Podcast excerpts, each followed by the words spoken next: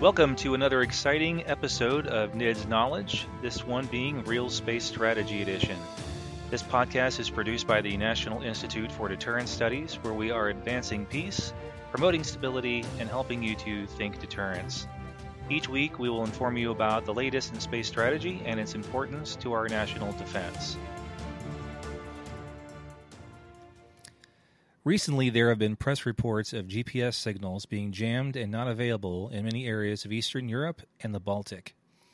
According to GPSJam.org, during Christmas 2023, parts of Poland, Lithuania, southern Sweden, and other countries in the Baltic region were degraded, with Poland carrying the majority of impacts, with the northern two thirds of their country hit, and many vital areas of infrastructure, ground and air, having to deal with this dangerous situation. Then, on New Year's Eve, Finland experienced significant jamming as well, with the main jamming impacts affecting commercial aviation. Researchers at the University of Texas Radio Navigation Laboratory say that these series of attacks were perpetrated by several transmitters spread across a wide area. Some were, quote, simply jamming GPS signals to deny service. At least one transmitter was spoofing aircraft so that their instruments would show them far from their actual location. This is known as circle spoofing, where a receiver is electronically captured and moved to a different location. Then it is made to appear to move in circles, almost always in a clockwise fashion. The jamming systems, given the geometry of the effects, indicate it came from sites in western Russia. While this type of attack has been used against shipping and naval assets, this is considered by many to be the first time GPS jamming has impacted commercial aviation in that part of the world. These events are extremely dangerous, putting the lives of civilians at risk both on the ground and in the air.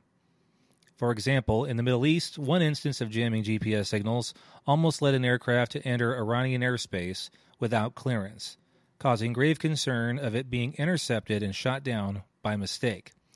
Another almost caused an airliner to crash into a mountain. Some commentators believe that this was a response to Russian anger over the activation of U.S. anti missile systems in northern Poland in mid December and Sweden's progress toward NATO membership. This view, while not necessarily wrong in the sense that it could have been part of a response, fails to see the bigger picture and the threat that navigation warfare now poses to United States, NATO, and other friendly nations and their critical infrastructure. So, what is navigation warfare and how does it pose threats to U.S. and NATO forces? But more importantly, how can it pose threats to the civil population? First, it is important for us to acknowledge that our daily lives are impacted by PNT, which stands for Positioning, Navigation, and Timing Systems like GPS. That is because key areas of critical infrastructure such as energy, transportation, agriculture, and communications are reliant and integrated with GPS timing and navigation signals. Timing signals are used when you gas up your car, when you make a banking transaction, or when you use your cell phone clock to tell time. Navigation signals are used to find your way around when driving your car, plotting routes in commercial aviation, and when tracking packages during shipping of goods and services worldwide. From a military standpoint, GPS has become indispensable to military operations on Earth. GPS is leveraged to aid navigation of defense forces, aid the creation of common operating pictures for generals and other leaders to track the movement of air, sea, and land forces, as well as used in precision targeting, communications, weapons guidance, and reconnaissance. As such, despite GPS being an outstanding tool of efficiency, our heavy reliance on PNT has created an attractive target for adversaries who aim to degrade or destroy Allied capabilities and readiness. This engagement of PNT signals for military purposes is called navigation warfare or NAVWAR.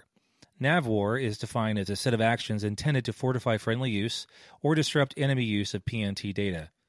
This type of warfare has only increased in recent years and will likely continue to do so.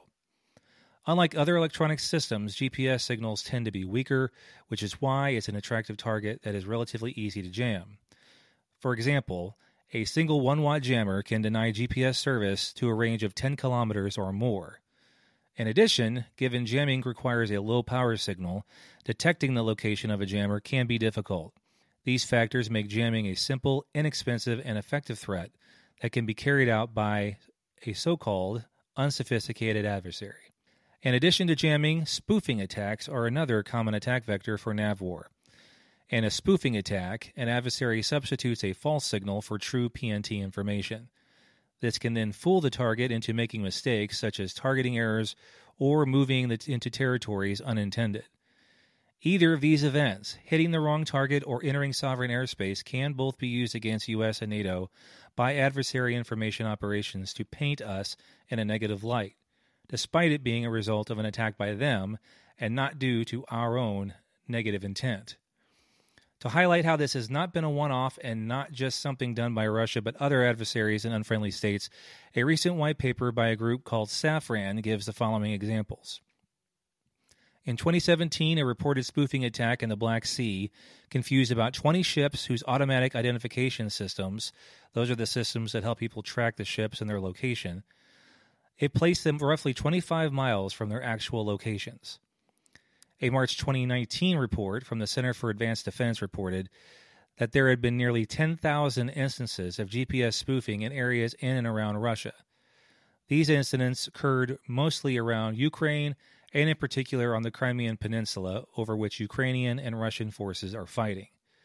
I'll also just add here that other adversaries, such as the Iranians and North Koreans, have been known to use such GPS jamming impacts. Back to Safran, the group of PNT experts recently published another white paper that states, quote, Russia has invested significant resources into various methods of navigation warfare and electronic warfare, providing a way to neutralize other nations' technology and turn what has historically been an advantage to a liability. End quote. This is not a new development. Even back in 2016, Russia announced that it had installed GPS jammers on cell phone towers to disrupt cruise missile attacks on its homeland, and they have claimed that their new capabilities have rendered Western aircraft carriers useless. With this increase in Russian and other adversary NAVWAR attacks, what has the U.S. and NATO done about it? And do they even consider NAVWAR attacks to be an attack or simply just interference, which is a word commonly used in policy circles about such things. While the NATO alliance has acknowledged the threat posed by spaceborne attacks upon NATO forces and member states' infrastructure, little tangible results have been gained. NATO acknowledges the threat posed by the failure of NATO strategic rivals to distinguish between a civilian and military target with regard to navigation warfare. And while NATO allies control more than 50% of active satellites orbiting Earth, most NATO activity on this threat has not left the policy discussion phase. Only recently has NATO agreed to call space an operational domain, despite decades of leveraging the space assets of its member states like the US, Canada, UK, and others for military purposes. It has not acknowledged space as a warfighting domain, as the US and several other allied states, and appears hesitant to go much beyond the policy development and diplomatic arena to address the threat posed by Russian and other NAVWAR attacks upon its eastern flank. It seems also that NATO has not even agreed that NAVWAR incidents are to be considered attacks, as seen in our earlier examples from the end of 2023 in Eastern Europe and the Baltic, all of which are NATO nations, minus Ukraine, obviously. As of this podcast, I am not aware of any responses from NATO or to, to Russian government or military officials. Doesn't mean that it hasn't happened, I just haven't seen anything to prove it. On the U.S. side, from a U.S. standpoint, one of the most recent policy efforts regarding this threat of navigation warfare was the 2020 executive order titled Strengthening National Resilience Through Responsible Use of Positioning, Navigation, and Timing Services. This document recognizes attacks on PNT systems like GPS as threats to critical infrastructure that can compromise the health and public safety. It ordered a review by the National Institute of Standards and Technology to establish cybersecurity recommendations for PNT systems, but it does not address jamming and spoofing attacks in any great detail. The current administration has mentioned the connectivity of space systems to critical infrastructure, including seeing space systems like GPS as critical space infrastructure as well. However, while this is all good, no details are mentioned on how to address the threat or if it is to be considered as an attack or act of war to be dealt with with NAVWAR weapon systems or other means. It seems that primarily the U.S. Space Force is focused on what policy allows them to, which is reality, which is on the resiliency of systems and cyber protection. And again, while good starting points, this still leaves a lot of questions about how the U.S. is and should address NAVWAR attacks. especially those that put the lives of Americans, not just hardware, at risk, such as commercial aviation or shipping, or even potential attacks upon Allied infrastructure. The good news is, if any can be found, is that military forces and the private sector have been developing some defenses against navigation warfare. According to Safran's white paper on the topic, a few of these defenses include integrity monitoring. So, first, integrity monitoring means monitoring the integrity of PNT signals, and that enables users to determine whether they can be trusted or not. Authenticating signals provides a powerful tool for integrity monitoring, and these can include other systems to decrypt precision GPS observations.